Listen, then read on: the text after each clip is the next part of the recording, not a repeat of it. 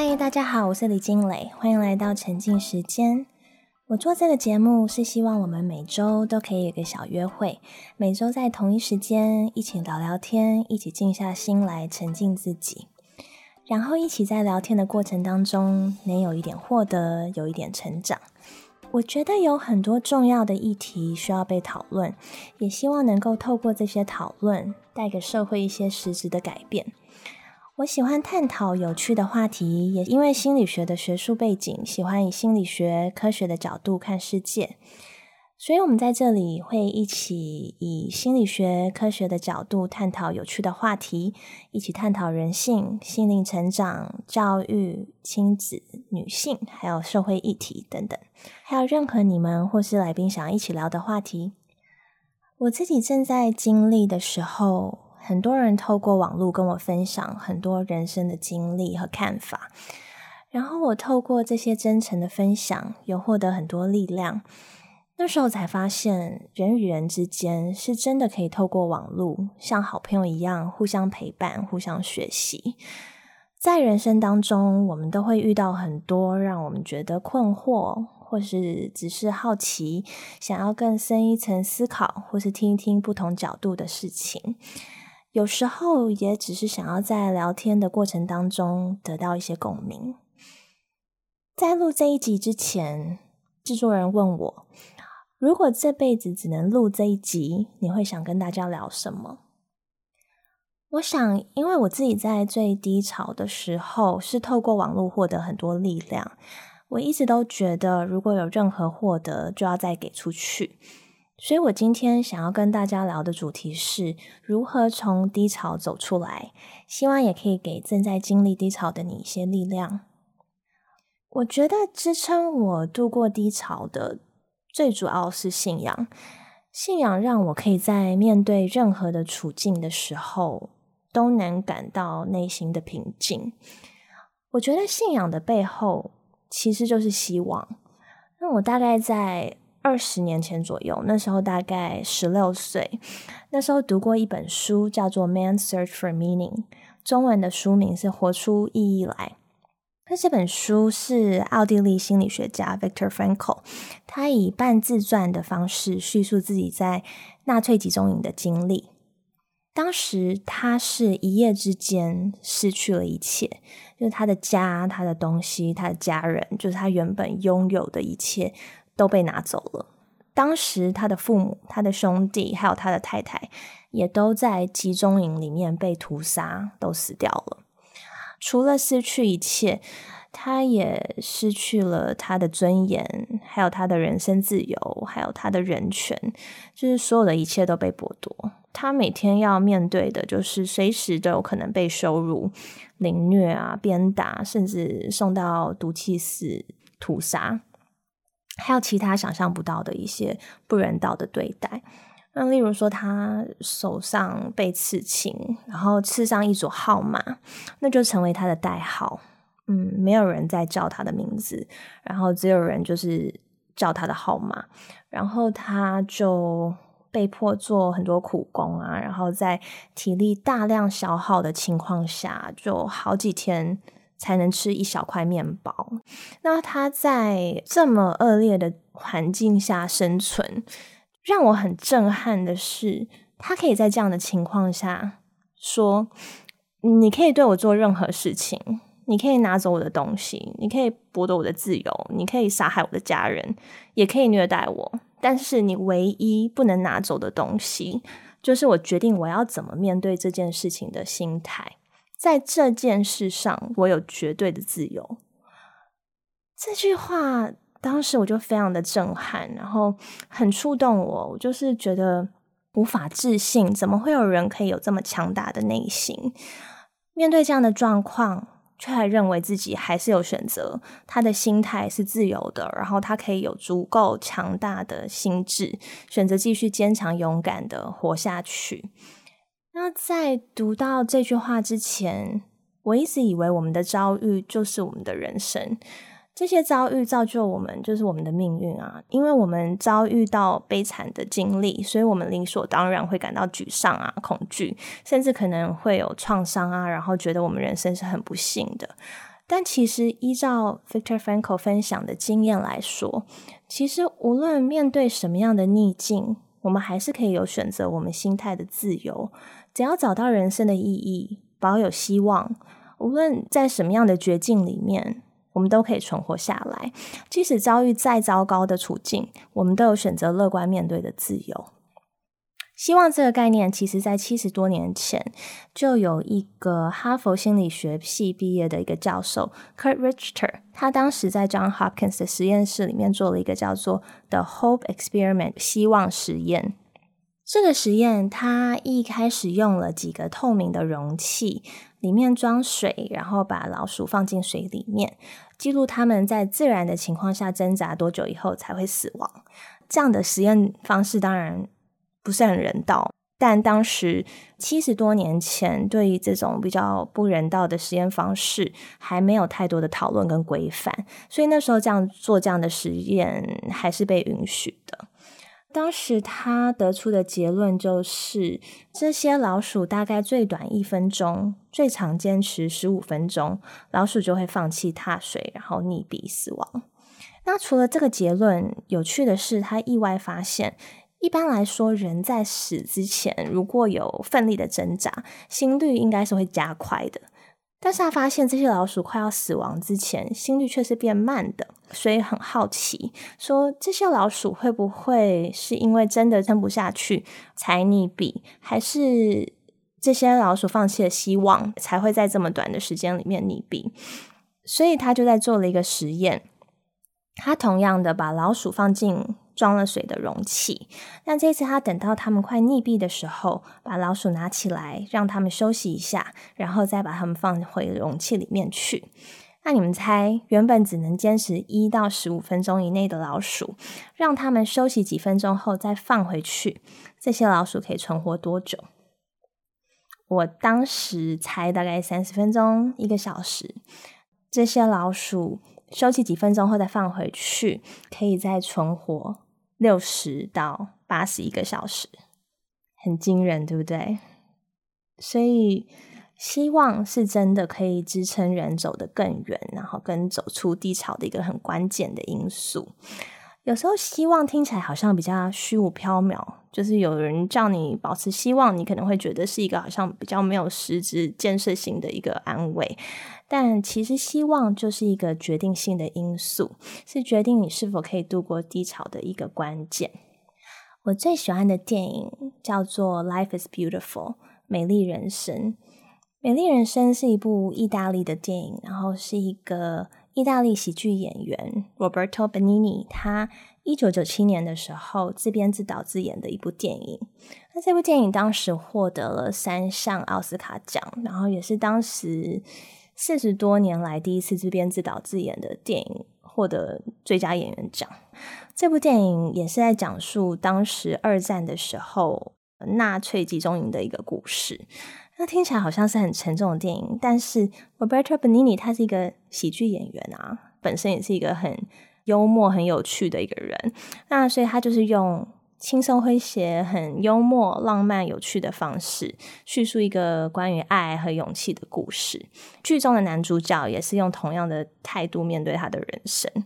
男主角他跟他五岁的儿子，因为有犹太人的血统，所以被送往集中营。当时他们被迫跟他的太太分离。那他跟他的儿子在集中营营里面一样受到很多不人道的对待。他带着儿子身处在一个随时都有可能被虐待啊、屠杀的情况下，他的内心一定是充满很多恐惧的。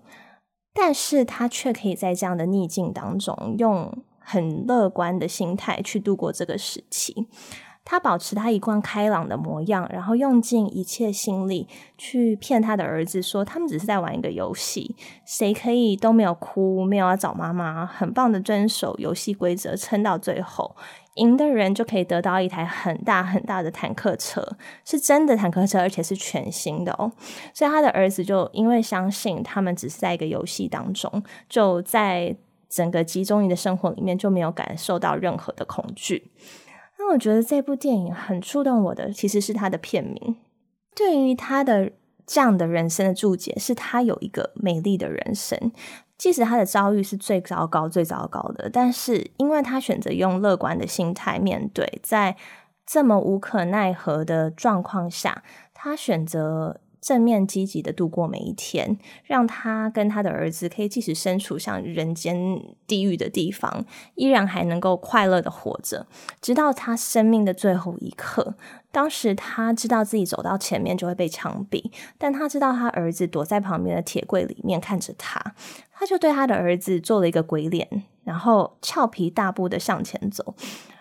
所以他其实就是到了最后一刻，他也没有任何，至少没有显现。他一定有恐惧，但他没有显现出来他的恐惧，他反而选择用正面的心态走到人生的最后一刻。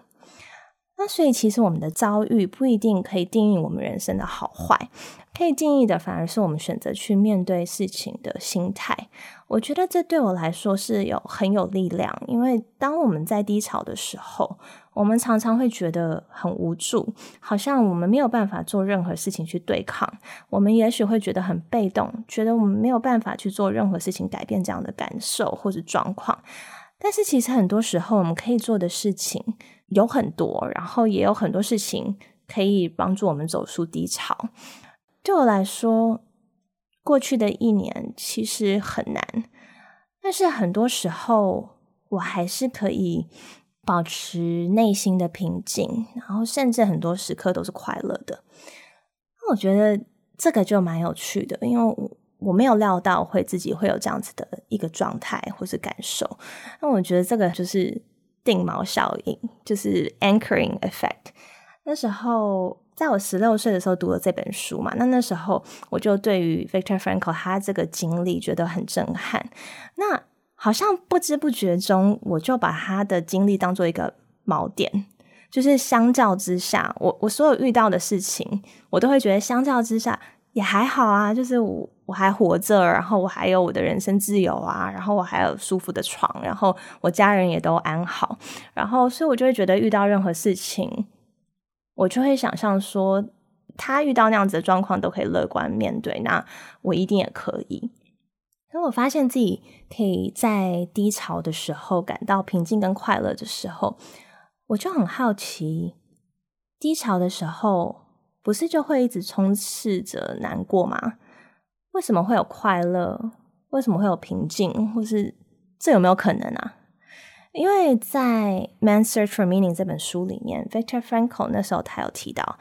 有一位幸存者，虽然他知道他过几天就要被屠杀了，但他还是保持着快乐平静的心情去度过他在世上的剩下的最后几天。那那时候，Victor Frankl 他就很好奇，说为什么在苦难当中？他还是会感到快乐，所以他发现其实结论就是，那个人他可以在他所能拥有的东西里面看到一些很微小的事情，然后把它放大，所以让他觉得快乐。那时候他说，因为他房间外面有一棵树，那那棵树有盛开了两朵花朵。很漂亮，所以他每天起来看到那个树跟花就很高兴，然后有时候也会跟他们对话。那那就是他生存的意义，就是可以让他每天期待起床，然后让他感到快乐的小事情。因为有时候谈到找到活着的意义，感觉好像是你需要奉献国家，或者做一些好像很了不起的事情才是有意义的。但是其实他说的这个意义，就是任何让你觉得可以支撑你继续活下去的理由。都可以是这个意义，所以它可以很微小，也可以是一个像它一样一棵树，或是一个盛开的花朵，或者是一个你想要完成的梦想，不管是什么梦想，或是想要去的一个地方做一件事情，或者是你有你爱的人，这些都可以成为支撑你走下去的理由。那像这个作者，他最后生还成为幸存者之一，可以支撑他度过那段时期的。就是他被带往集中营以前，他开始写的手稿，还有在这个经历当中，他悟出了很多道理，他非常想要跟大家分享，所以他的手稿就变成是他活着的动力，可以让他保持希望，走出这样的逆境，能够驱使他不放弃希望的一个动力。在苦难当中可以有平静，可以有快乐，这个理论，其实十六岁的时候读到，我会觉得怎么可能？怎么可能在逆境当中可以有快乐跟平静？活着就不错了，这样的想法，我当时我就会觉得有点不切实际。但是后来我自己有个经历，让我觉得非常神奇，就是我第一次生产的时候，那个时候觉得非常紧张，然后进到手术室里面，一切都发生的太快了。就是那时候坐在那边被打麻醉药到脊椎，然后刚打完一秒以内，就是突然就没有知觉，没有办法移动我的身体。那我记得那时候他们他们把我摆放的不是一个很舒适的一个姿势，然后我想要移动的时候，发现说我的脚动不了了，那是一个蛮蛮恐怖的一个感觉。然后我就觉得自己像是一个在砧板上的肉，然后等着被切开的感觉，可是又骑虎难下，就像是你可能走在一个。桥上面走到一半，虽然你觉得很恐怖，但是你回去也不是，你往前走也不是，或是你可能攀岩的时候，你爬到一半，你下去也不是，你上去也不是，就是骑虎难下的感觉。记得那时候他们灯开的很亮，手术室里面就是灯很亮，然后非常的冷，我冷到已经在发抖。然后桌上放了很多很多各式各样从来没有看过的刀，大刀、小刀跟各种刀。然后我想说。放在那边是想吓唬谁啊？为什么要为什么要把各种刀放在那边？其实一开始原本很紧张，然后后来医生来了来了，然后他就让我觉得特别安心，然后让我觉得嗯想到希望这件事情，因为他就说他就很肯定的告诉我，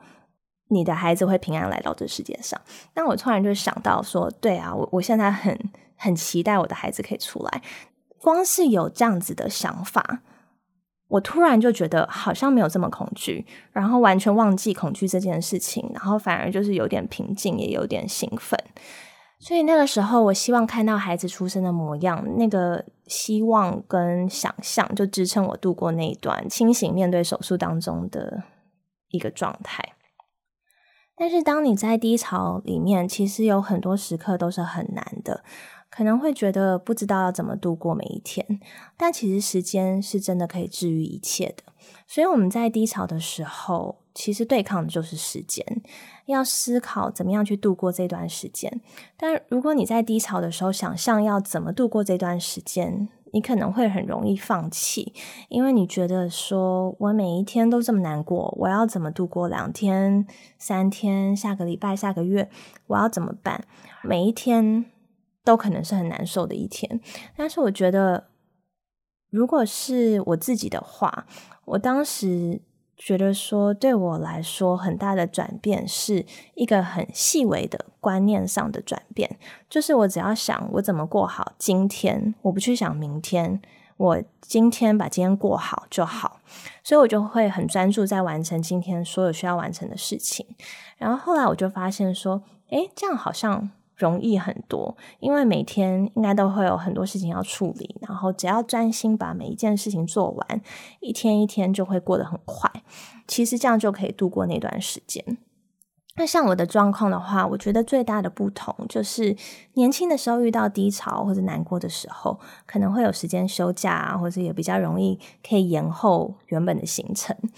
很难过的时候，还可以选择先躺一下啊，休息几天啊，然后也可以有很多时间去消化这些情绪。但其实有很多时间消化这些情绪，也不一定是好的。你需要花时间去接纳自己的情绪，去处理自己的情绪，去抒发自己的情绪，这当然都是很重要的。但是，如果你让自己陷在这个情绪太久，可能会让你更失去一些动力。所以，其实你花一些时间去抒发。但是不要陷在这个情绪里面太久。年轻一点的时候，也许会有很多空间去陷在这个情绪里面。但现在，例如说我有三个小孩，其实我根本就没有时间去难过，因为每天都太忙了。就是我就算不想起床，就算觉得今天很难过，但是小孩跳到我身上，我还是要起床啊。嗯，然后小孩饿了要煮早餐啊，然后帮他们刷牙、洗脸，然后送他们上学等等。所以。如果一整天你还是有很多必须要完成的事情，你就比较容易在忙碌的时刻就度过这段时期。当你很忙碌的时候，你的喜怒哀乐，你可能都没有办法去有时间好好的面对或者去处理。所以我自己有一个蛮有趣的一个经历，就是我发现说，其实当你当下没有办法去抒发这个情绪，然后你可以 delay。这个情绪的时候，因为情绪是一时的，所以当你可以去消化这个情绪的时候，他可能那个情绪已经过了，所以他已经没了。例如说，那时候我美国的跟台湾的官司都是同时在进行，我还要带小孩啊，然后做我的工作啊，还有在学习一些课程什么的。那我就是等到孩子睡觉以后，我就要开始准备一些东西，然后可能三四点啊，透过网络跟美国那边开庭啊，然后可能到早上五六点，然后可能就没有办法睡觉，就直接六点开始做早餐，叫孩子起床，然后送他们上课。所以很多时候是没有睡觉，然后那段时间其实蛮难熬的，就是你的心情啊，还有你所有的状态都是很紧绷的。那一天早上，我记得我一大早的时候就收到了一封信，因为那个时候那封信就是说我在美国的官司就是胜诉了。那那时候我其实情绪很激动，就是觉得说很需要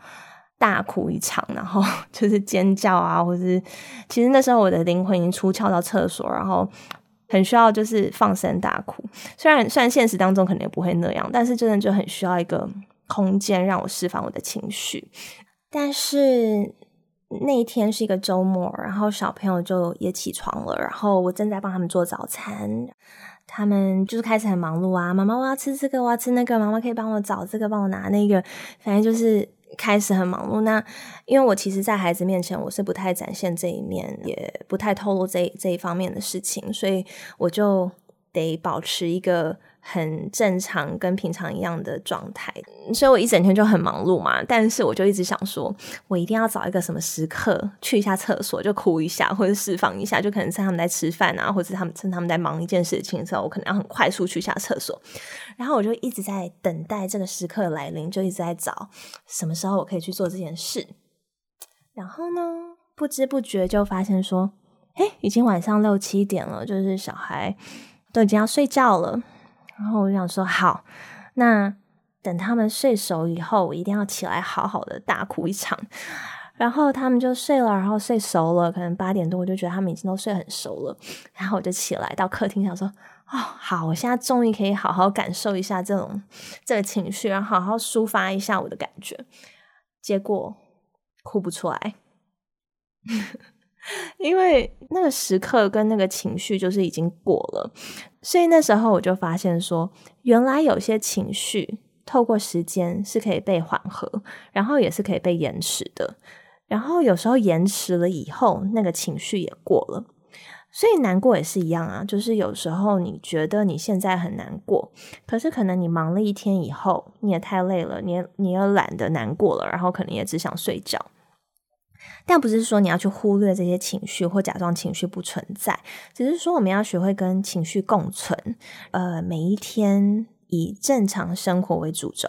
然后真的难过的时候，花几十分钟、一个小时去抒发你的情绪，做一些让你觉得舒压的事情啊，跟朋友聊一聊啊，或是什么。但是这个时间就是说，你不要一整天，或者三四天，或者几个礼拜去陷在这个情绪里面，因为它对你的情况是没有帮助的。就是这已经超乎抒发的一个范围，就是变成说它变成一个你人生的主轴了。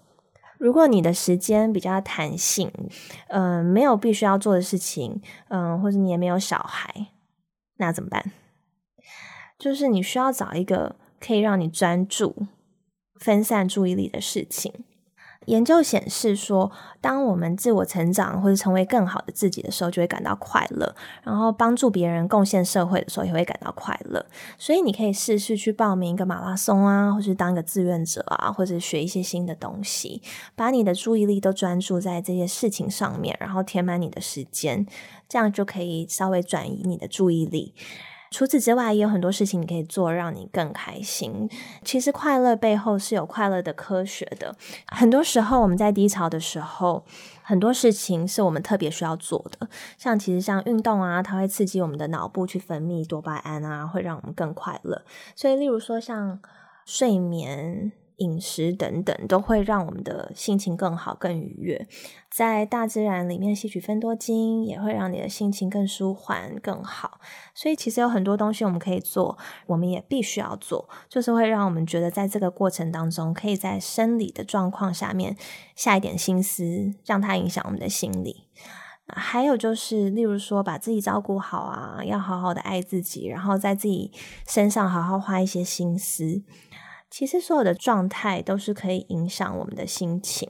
例如说，最近时尚界很常用的一个名字叫多巴胺穿着，就是说，其实心理学研究就是越鲜艳，你穿越鲜艳的颜色，或是某一些衣服的材料，就会让你感到比较快乐。所以，例如说，你可能穿黄色，让你可以更快乐。然后，像我自己可能就是粉红色，就是我只要有一些粉红色的东西啊，鞋子啊，或是小包包什么东西，我就会觉得，无论是我在低潮或是。什么样的一个状态下，但是我晃眼过去看到对到眼的那一刹那，我还是会觉得有点开心。所以我觉得这种小确幸跟这些小小的事情，就是可以在为你的生活带来一点点不一样的感受。还有一个小方法，就是研究发现，微笑的时候，即使是假笑，也会让你的大脑分泌快乐激素。所以笑不出来，就还是先假笑吧，假笑也会让你开心。那一定要保持着希望，然后不要觉得好像你永远都会陷在这个低潮里面。我觉得很多放弃希望的人，就是觉得说我再怎么样，事情也不会改变，我也不会觉得更好，觉得很绝望的说，我一我一定会一直困在这样的情绪里面走不出去。但是没有人的人生是一辈子都是在低潮里面，一定是有高有低。所以你一定要坚持度过这段时间，然后相信你可以度过这段时间，可以走出来。那你无论在什么样的绝境当中，我觉得要保持的是心理的韧性。心理的强大，就是说你要用很坚定的心态去相信你拥有很多，然后你可以做的事情也很多。嗯，你有能力去做很多事情，你也可以去主导你的人生，也可以改善你的人生。因为有时候我们现在低潮里面，我们感受到的无助感，好像是好像我们没有办法做任何事情。这样的感受会让我们失去希望，所以我觉得一定要相信时间会治愈一切，然后时间会让你有不同的想法、不同的视野，也会让你有一些启发，或是甚至人其实是很健忘的，很多时候我们就会记不太清楚，然后也可以释怀。那最后我想要跟大家分享，就是我很喜欢的一句话，我觉得通常在低潮里面都会有一些现呃现实面的问题需要解决。